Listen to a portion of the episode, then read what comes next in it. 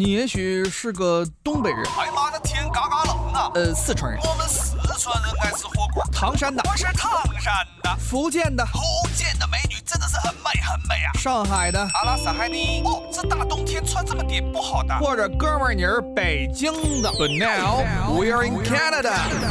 大家好，欢迎收听今天的美丽多伦多，我是东晓。今天东晓跟大家分享一下在留学生涯中的一些租房经历，尤其是在多伦多这座城市。那么作为一名来自中国的留学生，我其实对怀着一些对留学的这些憧憬和追求吧，当时让我选择来到多伦多继续我的这个学业。那当时我是从高中毕业之后，我来到加拿大，然后上一年高中之后继续申请了大学。那随着这个留学生生活啊，其实其实除了当时心中所想的一些美好和学到了一些知识以及优优势以及一些优点之外，那其实随之而来的那些挑战呢，其实也不是也是不可避免的。那其中之一就是留学生的这个租房问题。租房其实对我们留学生来说，不仅仅是找到一个住所，那其实更是一个融入多伦多这个新环境，建立一些友谊啊，然后适应在异国他乡的一个。生活的重要一个步骤吧。那其实，在决定来多伦多之前，我就已经花费了一些时间和精力来研究多伦多这个租房的市场。那么，其实已经大概当时虽然是高中啊，但大概已经了解这个多伦多这个城市不同区域的一些租金的水平和一些房屋的类型了。因为当时通过各种房屋的这个租赁网站、论坛以及这个社会社交媒体嘛，就是有微信群嘛，当时大家应该都知道。其实，在讲这些东西之前，还是想先跟大家说一下，这个留学生为什么要在外面租房子住啊？其实，当然我不是说留学生要在外面买房子，哈，这可能是比较比较少数。但是我就说，很多人都会问这个问题，就是留学生为什么要租房住？你在学校里住宿舍不好吗？那其实最主要一个原因，是因为在国外大学的宿舍其实并不比租房子便宜，甚至来说是要很贵的。我就拿多伦多大学举例吧。那当时来说，你在多大住一个学期是要一万两千刀左右的。那其实这是一个比较贵、昂贵的数字了。其实如果算到你，如果说是你像我当时租房子一个月，其实租金才七百到八百这个价格的话，其实并不比这个就是在租房子在外租房子住，并不是比。在宿舍住要贵，其实是要便宜的。那在宿舍住还有什么？还有一些什么情况呢？就是你不仅要付这个房租，还需要支付一定的这个 meal plan，也就是说是这个食宿问题，就是这个吃饭的问题。你需要向学校交纳一定的这个食堂的，你可以理解成是充值食堂的饭卡。但是学校的食堂大家应该都知道，就是没什么好吃的东西。那其实你在这个食食堂的饭卡，这个对你来说利用率不高。当时东小的大一的小伙伴有很多住校的啊，住就是说住学校宿舍的，他们就是充了大概有两千刀到三千刀的饭卡，是基本上是学校一个强制要求去充的这么一个数数量。那最后其实都是花不完，花不完怎么办？就是我们当时在大一毕业的时候，去学校的超市用那个食堂啊，用饭卡里的那个钱。买了大量的饮料搬回家，因为你不花的话，它早晚就会浪费，所以就不如去购物。所以说这么算下来，其实在学校里住宿，是要比你在外面租房子可能要贵一些的。那其实这也不仅仅是不选选择不住在宿舍的原因，其实更有一个主要原因，是因为住在宿舍确实不是很方便。那其实很多同学会问，或者是很多在中国。的一些同学和家长会问：你你都住在学校宿舍了，为什么会不方便呢？是相对于上上学来说，这个环节确实是很方便的，因为你走出门可能就是教室，就是教学楼。但是相对于你生活来说，其实并不是这样的。学校里是学校的超市其实是没有生活用品的，基本上都是一些文娱工具啊，或者是零食饮料这些东西。你如果想说，自己生活的话，买个菜吃个饭，那其实是不能够满足你的这个生活条件的，而且你还要购买一些生活用品。你比如说像什么洗衣粉啊、啊牙膏、牙刷呀、洗面奶啊这东西，你是需要定时定量去购买的嘛？那学校是不会提供这个这些东西的。所以说，学再加上我当时校区是 UTM 校区嘛，在密西啊，校区离市中心还是蛮远的，离最近的超市也是蛮远的。那其实来回在路上也不是很方便。还有就是说是吃饭问题，你在学校里的饭真的是，我不能说是难以下咽，但是肯定是不好吃啊。所以你肯定很少同学会选择在食堂去吃饭。那么出去吃饭的话，在学校住确实也不是方便。所以说在学校来说，方便仅仅是用来上学的。还有一个不方便的点是什么呢？嗯，国外的宿舍和中国大学里的传统宿舍其实不一样，它只允许你在像多伦多大学，我们当时密西校区的话，它你住宿的时间其实只只仅仅允许你在上学期间是可以住在学校里的，也就是说，你的住宿时间是在九月一日开学的当天到你十二月 final 考试的最后一天。啊，也就是说这段时间这四个月你是可以住在学校的，那么寒假、暑假你是不可以住在学校的，学校是关闭的。所以说，嗯，这么说可能大家没有概念，你可以这样想：我在，比如说我的最后一门考试是在十二月十日，那么学校最后一门考试是在十二十二十二月二十一日，也就是说大家的宿舍可能都必须要在十二月二十一日开始搬离。那么搬离之后呢，大家就会进入一个寒假期间嘛。可能是三个星期到一个月的这么一个时间，那这段时间，同学的宿舍里不允许存放同学的任何物品，就是说，你必须要把宿舍清空啊，给学校一个崭新的宿舍，或者说是一个空的宿舍。那同那住宿舍的同学这个时候往往就会需要一个短租，你需要把房子里的东西搬出来，然后去外面找一个短租的房间。或者是住在同学家，或者住在亲戚朋友家，去短暂住一个月，然后等到一月份开学再重新搬回宿舍。那大家可以想想，你每一个学期都这么搬的话，其实是非常劳心劳力的，而且它是会耽误你的学习时间的。因为你想，他在你要求你搬离的时候是在 final 结束的当天，也就是说你在。十二月份这个考 final 的期间，你不仅仅要负责学习，你可能还要考虑到你搬离宿舍的这么一个情况。其实这对同学们的学习压力来说是很大的，因为当时很多同学其实每呃大概考试的话，可能一周要考三到四次考试，那最多的是当时我记得东小记得有同学其实能有在三天之内考到五门考试这个情况。那么你不仅要考试，你还要收拾东西准备搬家，这个对大家来说这个时间的压榨其实是。很大的，所以说住在宿舍真的没有大家想的那么方便。这并不是说我们呃像市面上啊，像一些网络上说留学生是不是娇生惯养，必须要在外面租房子啊，住大房子住啊，其实不是这样的，真的是一些政策或者是一些原因是逼迫我们是必须要去这样做。当然住在宿舍也没有，也不是什么。也不是说百害而无一利利利吧？那其实你住在宿舍的话，其实是首先你的室友应该是外国人，想说很很方便你融入一个西方的文化吧。这就看你想不想融入这个问题了。有的时候其实你很难跟外国人玩到一块儿去，因为确实大家的这个从小长大的这么一个文化背景不一样。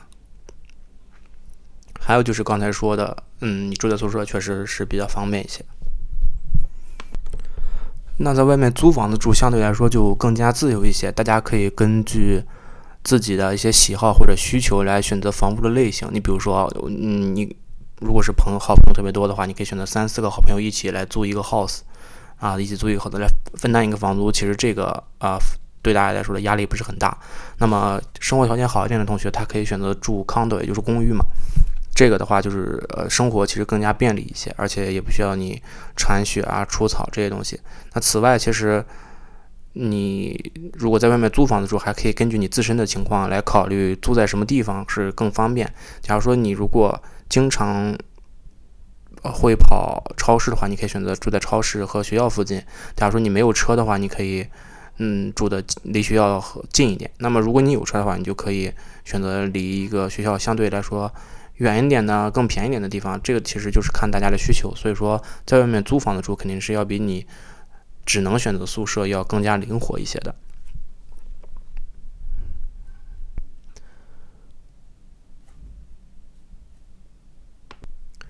那么，既然提到了这个租房，其实大家对房子的一个最大的考虑就是是这个租金的问题。多伦多作为加拿大的一个经济中心，房租是普遍较高的，尤其是在市区或者是学校附近，大家也都知道是作为这个校区房嘛。那么作为一个留学生，经济压力是我们必须面对的这么一个现实。首先，我们作为一个国际留学生来说，我们付的学费就已经比本比本地的学生要高出很多了，可以说是，嗯，当时东小一门课是五千到零点五分，但是作为如果是本地学生的话，一门课那五分只有八百刀的这么一个学费，所以说大家可以看到这个。差距，所以在认真考虑自己经济状况的情况下，你必须要在合预预算范围之内寻找到自己最合适的房源啊！这就要求我在这个租房过程中一定要冷静啊、沉着，然后多加对比，然后最后才能最后做出这个比较明澈的、明智的这么一个决策吧。嗯，我当时是觉得，我当时是租了一个啊公寓啊。但是我是跟另一个朋友一起合租的，我们两个是合租了一个一室一厅的公寓。那么其实还不贵，因为当时我记得是在一六年的时候，一室一厅的公寓在密西的 Square One 附近是一千八的房租，并且是包水电。那这么便宜，很多朋友会问，一室一厅你们两个人怎么住？其实是这样的，东晓当时那个一室一厅是有一个。阳光房，也就是类似于阳台这么一个房间，还是比较大的，大概有一个十平方吧。啊，然后房东把那个房间改造了一下，然后就是可以作为另一个房间，也就是说，说是一室一厅，其实可以大家可以列成了一个两室一厅这么一个情况。那当时那个房子还租的比较划算的，也是我到目前为止来说租的最划算一个房子吧。嗯，当时应该就是我大概是一个月。九百刀不到八百五十刀，其实就可以租到一个 condo 的房子，其实相对于来说还是非常便宜的。因为当时一个一室一厅的 condo 大概可能要达到一个两千到两千一的这么一个价格，也就相当于人民币一万到一万二这么一个价格。所以说，大家应该听出来，当时那个房子我找的还是很便宜的。那其实当时有一个特别有趣的事情，嗯，因为大家知道，你租房子来说，其实一般是房东不会给你包。水电和这个暖气的。当时那个房子，我是在租房子的过程当中看到房屋房东在房屋合同上写着，他包含水电的房房租是一千八，所以当时对我来说，啊，是一千九，所以当时对我来说简直就是，嗯，非常开心的一件事情，非常开心，因为我觉得，因为大家知道，在加拿大来说，没有暖气这么一个情况下。电费的对大家的需求来说是很高的，尤其是像冬晓这种人，基本上就是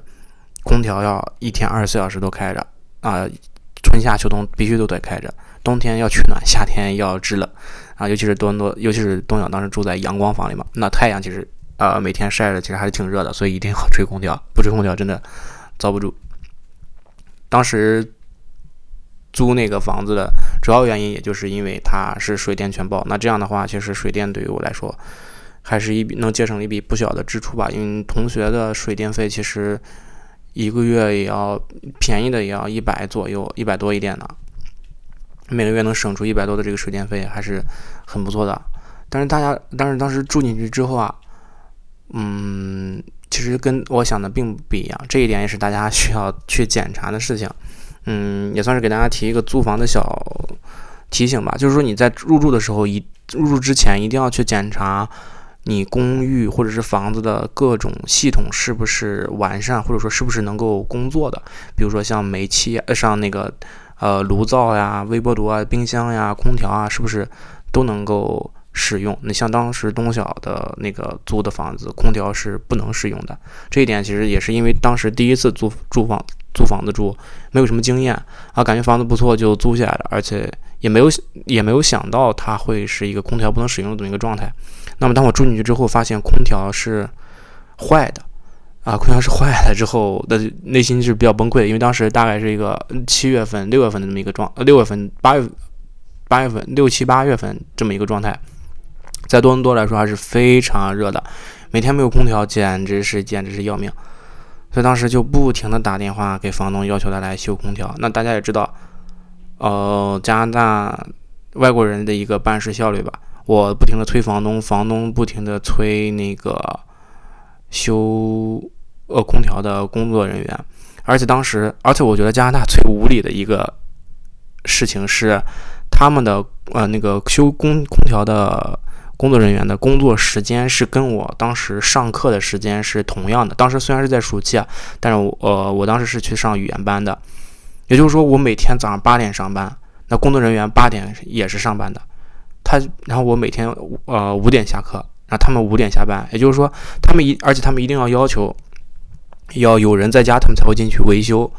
啊，不可能就是说大家不在家，他就进去修了。所以说他，所以说他一定要求我在周一到周五的时候，五点到四呃早上八点到下午五点这一段时间里，一定要是在家的，他们才能来修。那这种情况下，我就要涉及到一个请假的问题，我需要去跟学校请假。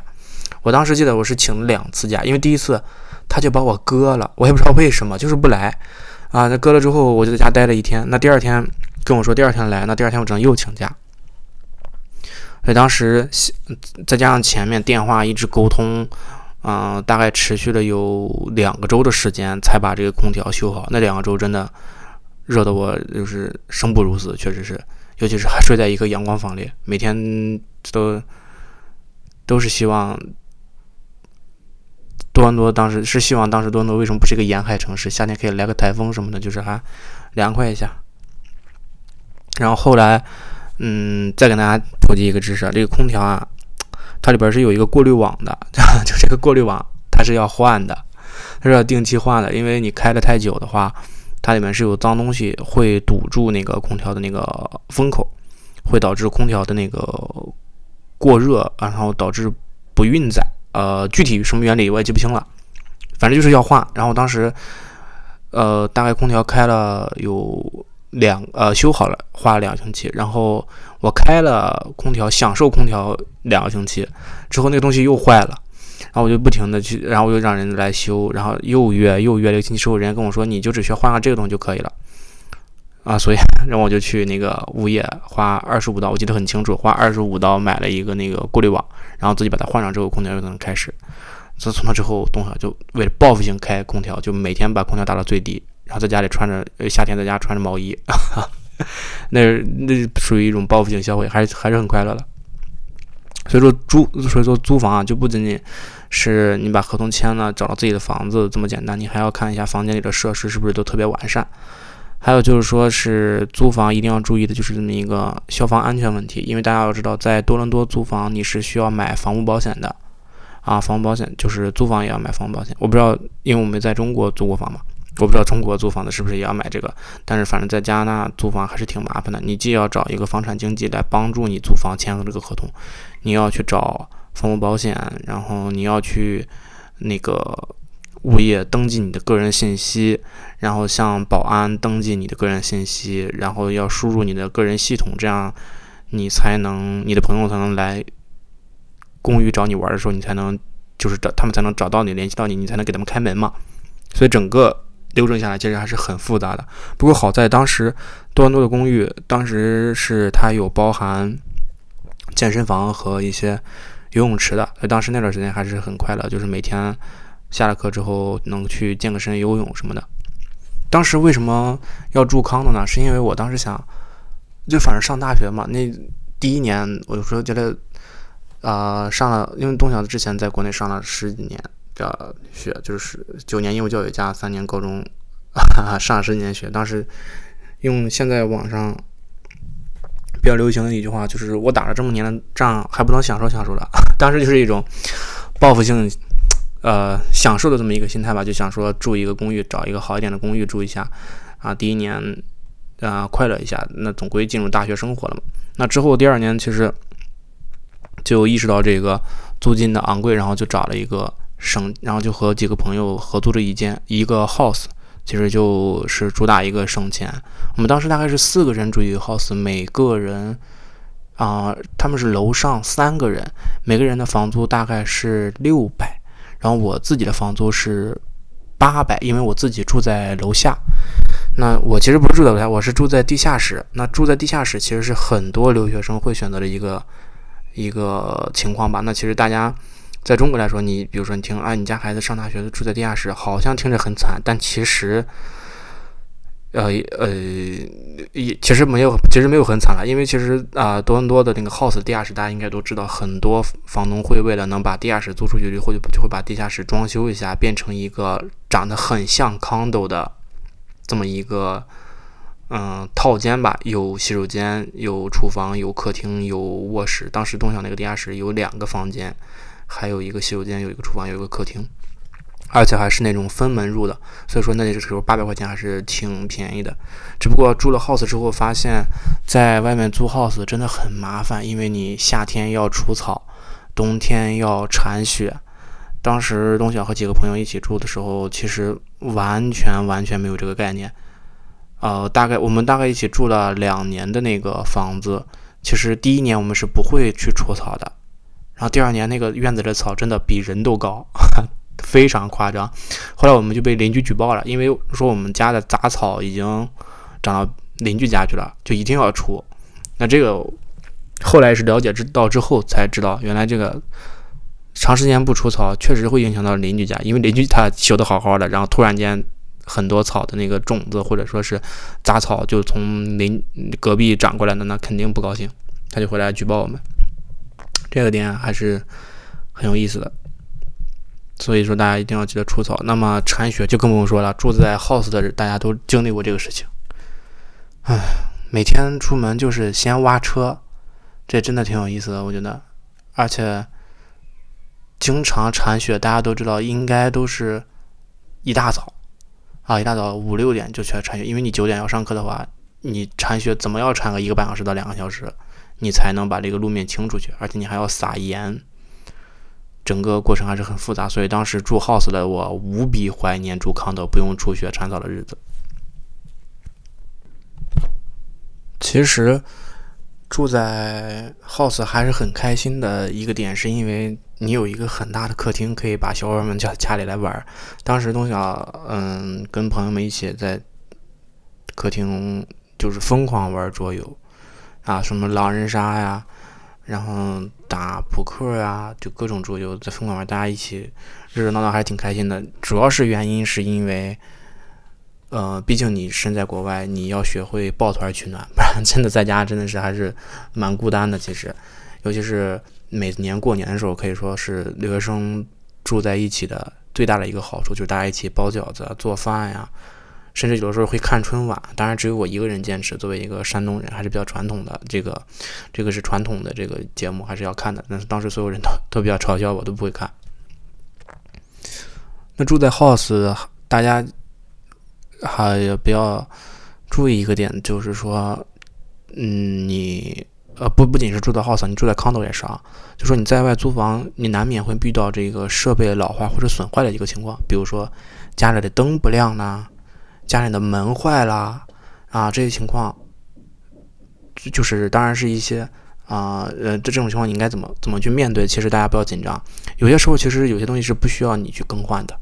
在加拿大这边的一个，我也不知道是法律规定还是一个墨守成规的现象吧，就是你可以联系房东让他来更换这些东西。当然啊，当然是要处在一个。不是你人为破坏的情况下，你不能说我今天在家把墙凿个洞，然后让你房东来补，房东天天来补墙，那是不可能的。就是在一个设施它是完全老化或者说是天灾人祸的情况下，啊，它是这个可以来帮你更换，就是说你不用花钱的。比如说你这个灯泡用着用着它不亮了，就说明这个灯泡的寿命到了，对不对？那就是你可以叫打电话叫房东来，他可能给你换个灯泡，或者是空调坏了才能给修空调。当时东晓特别有意思的一件事情，跟大家讲一下。那一年我记得非常清楚，是在一七年的啊，应该是九月份，还不是十月份的。嗯，密西沙加有一次刮大风，巨大的风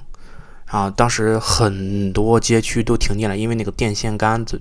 就直接被刮刮倒了，所以就很多地方供电就不足。大家当时嗯在家里，然后没有电，没有网，就是集体跑去。你像什么绿绿小窝呀，或者是一些茶 time 啊、Coco 这些奶茶店，去上啊去做作业，然后或者是学习，或者是聊天，什么干什么都行，反正就是家里是待不了，因为确实没有电，而且也没有网。大家应该知道，在那个时候，就是不论在什么时候，网络是这个留学生留学生不能缺少的这么一个部分吧。所以当时就去那儿，但东晓当时是有就没去，没去。我们当时干什么？我们去追门了，因为当时那个啊，我们后院的那个门啊，被风刮跑了，是个木门啊，被风刮跑了，跑了两个街区，好沉的一个木门。我当时对加拿大的这个自然环境真的无比感叹，好长的一个木门，它跑了两条街，我们才把它抓住，然后把它运回家之后呢，就打电话让房东来修。房东说：“这个是，这个不是你们破坏的。”我们说：“我们确实不是我们破坏的，因为昨天是刮大风。”啊！刮大风把这个门刮跑了，很有意思，所以房东就自己叮叮当当过来把门修了。那么，其实住在租房子，难免你也会吸取到一些宝贵的经验和教训吧。除了如何跟房东进行这个良好的沟通吧，其实跟室友建立一个良好的关系，也是你在租房中需要会会会碰到的一些问题啊。那我们也要。去解决这些问题。其实，在租房的过程中，我交到了东晓，还是交到了很多好朋友。我们一起度过了一些愉快的时光，我们彼此互相帮助，互相扶持。因为当时大家都是一起在一起写作业、学习，你帮帮我，我帮帮你，这都很正常。每次怀念起这种友谊的时候，就让你在这个加拿大一个异国他乡，还是感到非常的温暖和安慰的。这当然也帮助我很好的适应了这个多伦多的留学生活。但是啊，就是不无可厚非的说，东晓也是看到了一些，嗯，室友之间可能产生矛盾，然后分崩离析的故事，这个也是无可厚非的，因为经常，嗯，你生活在一起，难免天天会见面，那天天见面的话，那难免会产生一些摩擦，所以我觉得在这个租房过程中啊，你对室友的相互理解和相互。认可其实是非常关键的这么一个事情，嗯，当然你也可以帮助你很好的认识一个人，所以说，嗯，我认为跟室友生活的这个部分，你们的这个关系其实也是你人生当中一个比较宝贵的经验，如何去处理这么一个室友关系和如何去处理社会上的这么一些关系，我认为是。密不可分的，或者说是有相互借鉴的作用的，所以大家还是要珍惜这个一起租房的这么一个你的室友，他在那段时间里其实是陪了你很多的。那其实提除了啊提到租房，我们不得不提一下这个搬家。对留学生来说，最头疼的事情就是莫过于每年结束一个租期之后的一个搬家之旅了。你需要把家里的房子重新收拾好，家具重新打包好，或者你需要重新拆掉，然后利用同学的几辆车一起帮助把这些东西运到你的新家，然后把东西再重新归置好，把家具再重新拼装。我相信很多留学生都会对这个事情感到已经有一些现在的已经有一些 PTSD 了，真的很恐怖。因为我记得当时东要搬家，每一次搬家都要有一个。至少一周的这么一个时间去收拾，你需要将你的衣物啊、厨具啊、一些生活用品进行打包分类，将那些纸盒子上面贴上你的标签，这是你夏天的衣服，这是你秋天的衣服啊，这啊当然多伦多没有秋天了，这你夏天的衣服，这是你冬天的衣服啊，这是非常很正常的一些事情，而且留学生的搬家。还是比较是我认为是一个比较见证你朋友多不多的这么一个活动吧。因为当时我们只要是搬家，就是好几辆车一起出动。当时大家是因为找搬家公司还是蛮贵的，大概你搬一次家可能要个四五百刀就已经进去了。那么这个时候其实就是大家就会一起来帮助对方啊，基本上就是开车，有车的朋友有车出车，有力出力啊，非常有意思。当时。东晓搬家，朋友们大概是四五辆小汽车，都不是 SUV，是小汽车 sedan，一起出动来帮东晓搬这个家，还是挺好笑的。然后，当然事情之后，通常就是一顿饭，请大家吃个饭，解决这一次的活动，还是非常有意思的，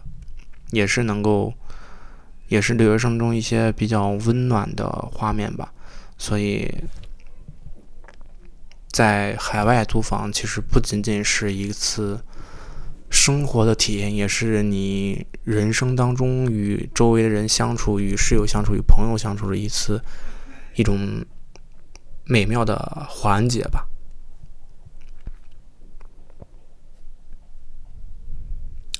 那么，这就是这个多伦多我的一些租房的经历。我认为，在这个租房经历当中，是我留学生活当中一些一个最重要的组成部分。通过这个租房的一些经验，我不仅找到了一个可以说是合适的住所吧，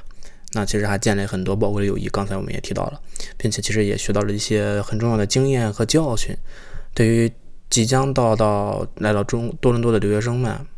我还是希望你们能够充分准备好，好吧？在这个租房过程当中，建议你们保护好自己的一些权益啊，并与室友建立这么一个好的关系，然后与房东建立一个好的关系，能够吸取一些生活上的经验，比如说做饭记得开窗啊，或者是把这个硬报警器给糊上，不然真的要罚很多钱，好吗？那么今天这个美丽多诺就到这儿，谢谢大家，我是东晓。